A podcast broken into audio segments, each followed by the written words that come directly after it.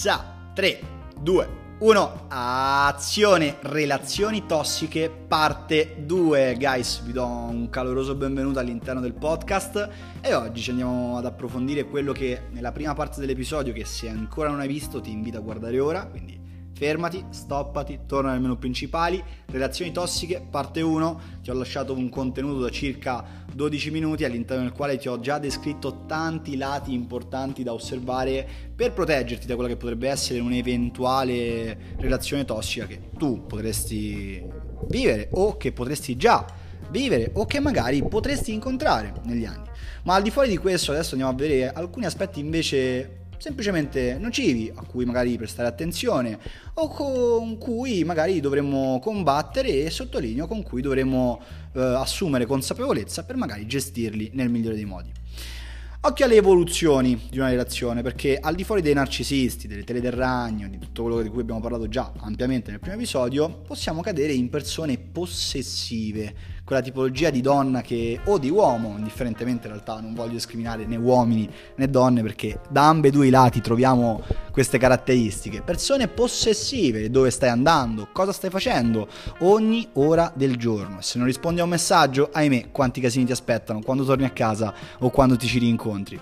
Ebbene sì, secondo me quella semplicemente è una problematica che non deriva e non riguarda voi, ma bensì riguarda l'altra persona potrebbe riguardare voi nel caso in cui sei tu la persona possessiva che in continuazione cerca di eh, controllare e quindi di avere magari delle paure, perché se vuoi controllare, se sei un geloso, una gelosa cronica in sé per sé, è perché hai paura di perdere la persona che hai a fianco. E questo ci sta perché potrebbe anche far parte del gioco un pizzico di paura, ma un pizzico, mentre il controllo eccessivo gelosia eccessiva, ragazzi, sempre al 100% delle volte si manifesta come qualcosa di negativo che porta l'altra persona a sentirsi oppressa, a non sentirsi libera e la relazione deve comunque garantire libertà di spazio, libertà di parola, libertà di essere quello che vogliamo essere e fare quello che vogliamo fare senza dover rendere conto a nessuno, ahimè, tantomeno alla persona che abbiamo a fianco, nel limite logicamente del rispetto reciproco e nel limite della coscienza che una persona deve avere quando decide, come abbiamo già detto, di intraprendere una relazione.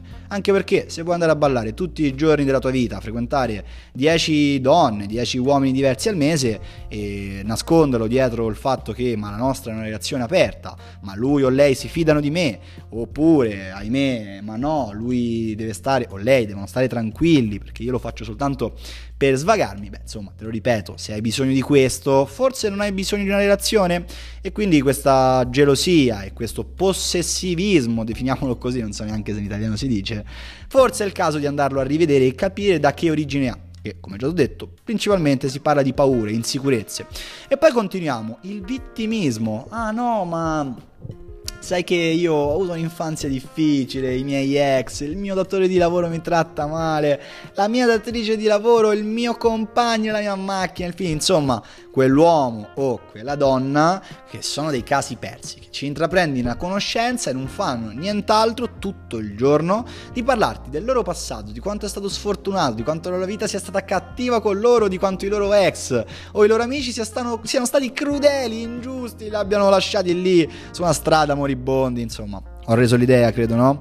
Bene, ragazzi, il vittimismo oggi, ahimè, anch'esso, secondo me, è una malattia. Persone che sono vittime crona, cron, cioè, cronicamente da, dalla vita. Ragazzi, eh, il punto è questo: la vita o reagisci, o trovi le skill, le informazioni, la consapevolezza, fai le esperienze, contatti magari i mentori, le guide, psicologi e chi più ne ha più ne metta, life coach, mental coach e vi discorrendo, che ti aiutano ad affrontare la vita con un ritmo diverso, oppure star lì a fare la vittima non porta nulla di buono. Quindi, ahimè, se sei sei tu la persona che oggi tende a fare la vittima, sappi che secondo me è il momento di chiedere aiuto, comunque valutare se questo vittimismo ti stia realmente aiutando o portando qualcosa di buono nella vita. Se da me, dall'altra parte, invece è il tuo partner che continua a fare la vittima in maniera cronica, fa, fai semplicemente un gesto di riconoscimento di affermazioni. Quindi quando la persona cade in questo vittimismo, faglielo riconoscere facendogli una semplice domanda, ma stai facendo la vittima?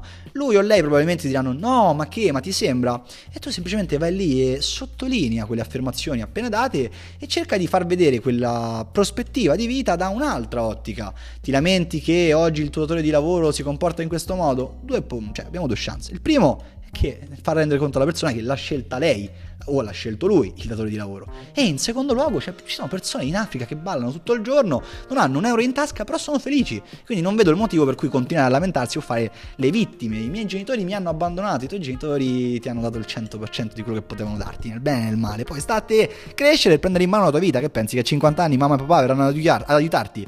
È ora di crescere. E a 20, 25 è uguale. È ora di crescere. Questo tabù che le, i ragazzi oggi in Italia rimangono fino a... Mm, 30 anni, mi sembra assurdo, io ho 26 e sono fuori da casa da un po', mi sembra che fino a 30 anni si resta a casa con mamma e papà. Ragazzi, nel mondo i ragazzi a 16, 18, 20 anni escono di casa. Alcuni, faccio un esempio, in Russia a 20 anni sono sposati, non dico che sia giusto, con macchina, mutuo e lavoro, a volte anche con dei figli. Ora, sottolineo, non è detto che sia giusto, è soltanto un esempio, non è detto neanche che però sia sbagliato. Questo è un chiaro segno che noi giovani italiani dobbiamo darci un attimo una svegliata, smetterla di essere gelosi, possessivi nei confronti delle femminucce o dei maschietti che ci girano attorno e smetterla di fare le vittime e piuttosto comprendere che se le persone attorno a noi non ci danno fiducia, vanno lasciate andare per trovare persone che invece fiducia ce la danno o comunque noi dovremmo acquisire più autostima in noi stessi. Vittimismo? Uguale, non vi serve instaurate una comunicazione sincera con il vostro partner. Quindi nel momento in cui riconoscete alcuni di questi punti,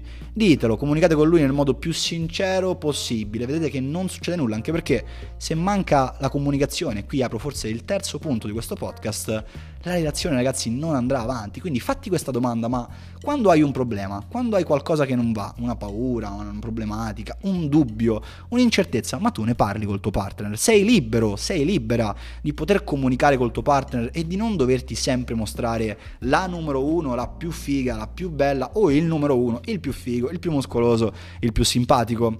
Perché questi standard severi anche nelle relazioni secondo me non servono a nulla. Come già ho detto nel vecchio podcast, nella relazione tu dovresti dovresti essere te stesso, avere una comunicazione sincera, reale, essere consapevole che le relazioni hanno un inizio e probabilmente nella maggior parte dei casi anche una fine, ma soprattutto hanno delle fasi. E qui voglio entrarti in, delle, in alcune fasi che io invece ho riconosciuto spesso in maniera periodica nelle mie relazioni e che secondo me sono le più veritiere. Siamo in un primo stadio dove quando ci conosciamo al di fuori di tutto quello che hai ascoltato oggi e probabilmente in uno stadio iniziale non riesci né a comprenderlo né a vederlo appieno se tutto questo potrebbe esserci, siete in una fase in cui potresti intuire che siamo uguali e ahimè, primo campanello d'allarme perché vuol dire probabilmente che la tua è una relazione karmica dove dall'altra parte hai lo specchio gemello di te stesso.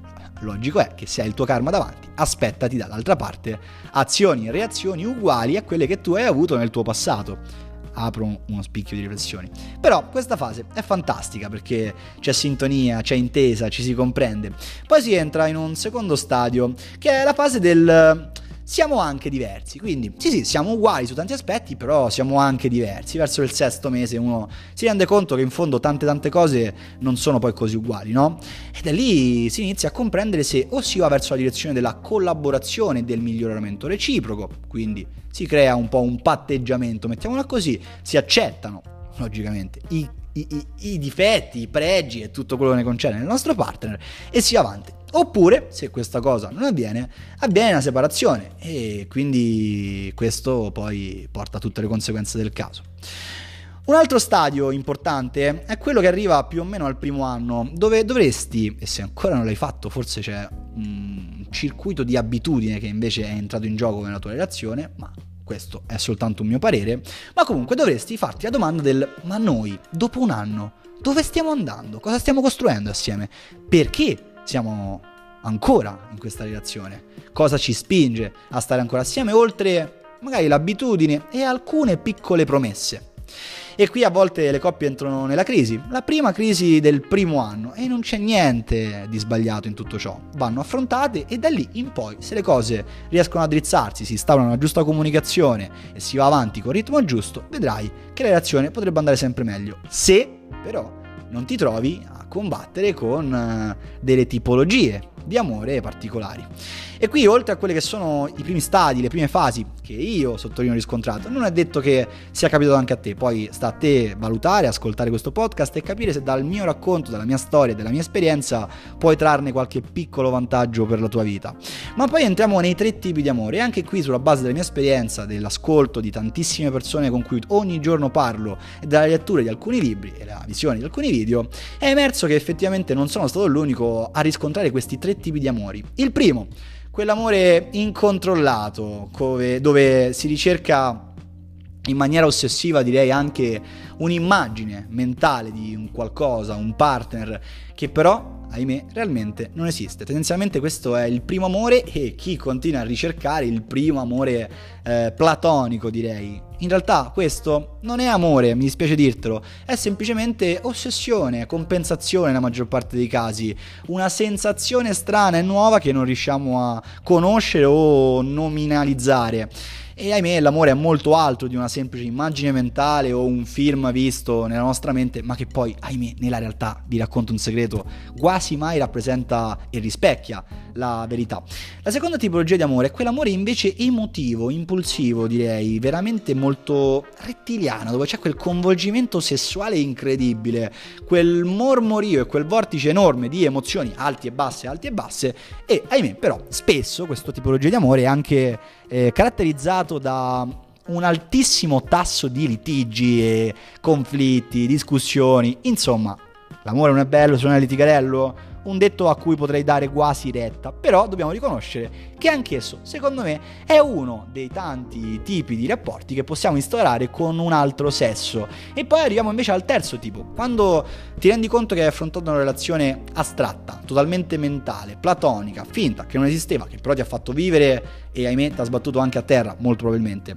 Quando sei entrato invece in quella relazione convolgente, rettiliana, molto attrattiva a livello fisico e molto altalenante a livello emotivo, molto piena di bisticci e litigi, lì dovresti comprendere invece cosa vuoi e cosa non vuoi da una relazione sentimentale. E poi invece terza tipologia d'amore, trovi quella persona che ti risuona, che ti rispecchia, che ha affrontato le tue stesse identiche sfide, soprattutto in tema amoroso, che ha i tuoi stessi bisogni sessuali, i tuoi stessi bisogni in termini di spazi, tempi, privacy, che come te ha imparato a stare da sola e ad accettare pregi e difetti dell'altro sesso, e da lì, ragazzi, ahimè, eh, anzi, vi auguro di incontrare questa tipologia di relazione perché la cosa più bella che può succedervi è una relazione che vi fa sentire pieni, che non vi ruba energia, ma che invece dall'altra parte vi eh, conforta, vi dà supporto, ausilio, perché sa esattamente come si sta da ambe due i lati. Insomma, per farvela breve e per dirvi la sincera verità, ops, ecco, dicevo, per farvela breve e dirvi la sincera verità, il modo migliore ad oggi che conosco per uh, affrontare una relazione è sicuramente essere consapevoli, conoscere una base di psicologia, aver ascoltato diversi podcast, comprendere alcuni tratti particolari e comuni a tutte le relazioni e riconoscere quali fanno e quali non fanno al caso nostro. Sentiamo qui la lavastoviglie che ha finito il suo ciclo però quando arriviamo poi a una conclusione ancora più alta dobbiamo renderci conto che noi dobbiamo essere sempre noi stessi, senza filtri, senza modifiche, senza troppe alterazioni. Noi stessi, riconoscere i nostri difetti, riconoscere cosa ci va bene e cosa non ci va bene, come già vi ho detto nell'altra puntata del podcast, e andare dritti a prenderci la tipologia di relazione che fa esattamente al caso nostro. Occhio alle relazioni tossiche, occhio ai ladri di sogni, occhio ai vampiri energetici e ai narcisisti e insomma al di fuori di qualche piccolo trambusto che potevi avere o che potrai incontrare nelle prossime relazioni ti auguro di trovare l'amore della tua vita e di vivere relazioni piene, sane e genuine. Da Davil è tutto e ci vediamo nel prossimo episodio. Ciao!